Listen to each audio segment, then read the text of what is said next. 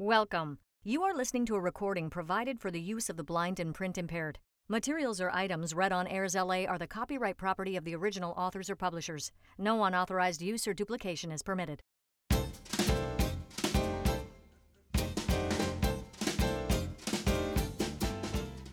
There's something new on Airs LA every day.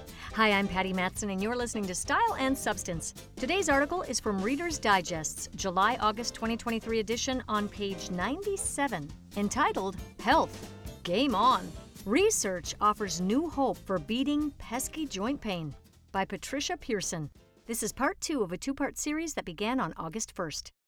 New studies seek new solutions. Given how many people suffer from OA, a lot of researchers are working on solutions and are at last finding some.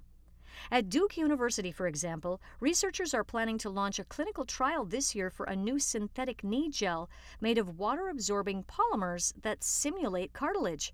And researchers at Stanford University School of Medicine are finding real promise in stem cells derived from our own bodies.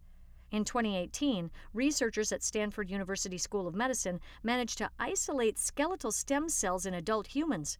This has huge implications for our potential ability to regenerate joint cartilage. We thought for some time that skeletal stem cells existed, but we weren't sure, says Charles Chan, assistant professor of surgery at Stanford. We used a technique called FACS, which is sort of like a jelly bean sorter. It allows us to separate cell types based on the protein on their surface. There were around a hundred types. To understand which was which, the researchers transplanted the cells into mice to observe what they differentiated into. Some turned into bone. Chan and his colleague then discovered that they could foster the growth of new cartilage by sending these cells new instructions. In their experiments, they created a microfracture by drilling a tiny hole in the bone. This provokes skeletal stem cells to gush up in a blood clot, he says. Left on its own, this would turn into scar tissue, or what we call fibrocartilage. It acts like a band aid, holding everything in place. But it's not as bouncy or slippery as regenerated cartilage. What if, the team wondered, they somehow changed the chemical signaling that was telling the cells what to do? We thought maybe we could interrupt the cells as they developed into cartilage on their way to becoming bone. Coax them to finish their work at the cartilage stage, says Chan. The chemicals the team used have been approved by the FDA for other applications, such as Avastin for breast cancer. It worked. The result of their experiment in laboratory mice, and then human joint tissue infused into mice, is that you get a nice piece of cartilage, Chan says. It's durable, and the subjects received dramatic improvements in their pain and their movement. The team is now raising funds for human clinical trials, where they plan to start with osteoarthritis in patients' thumbs and fingers. If all goes well, they may be able to bring new injectable medication to the market that doesn't just ease symptoms, but actually cures the disease. Meanwhile, the Melbourne Stem Cell Research Centre in Australia has conducted a number of trials on the use of another type of stem cell called adipose derived cells, which come from fat, to treat OA. Similar experiments are taking place in Italy and Ireland.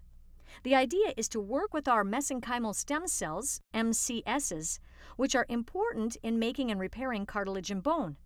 These stem cells seem to have multiple positive effects in the body, including calming inflammation and reducing nerve pain.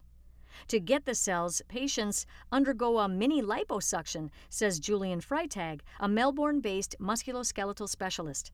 Then, the fat tissue is transferred to an accredited laboratory, where the MCSs are expanded and then injected into the patient's joint. Six months later, the person gets a second injection.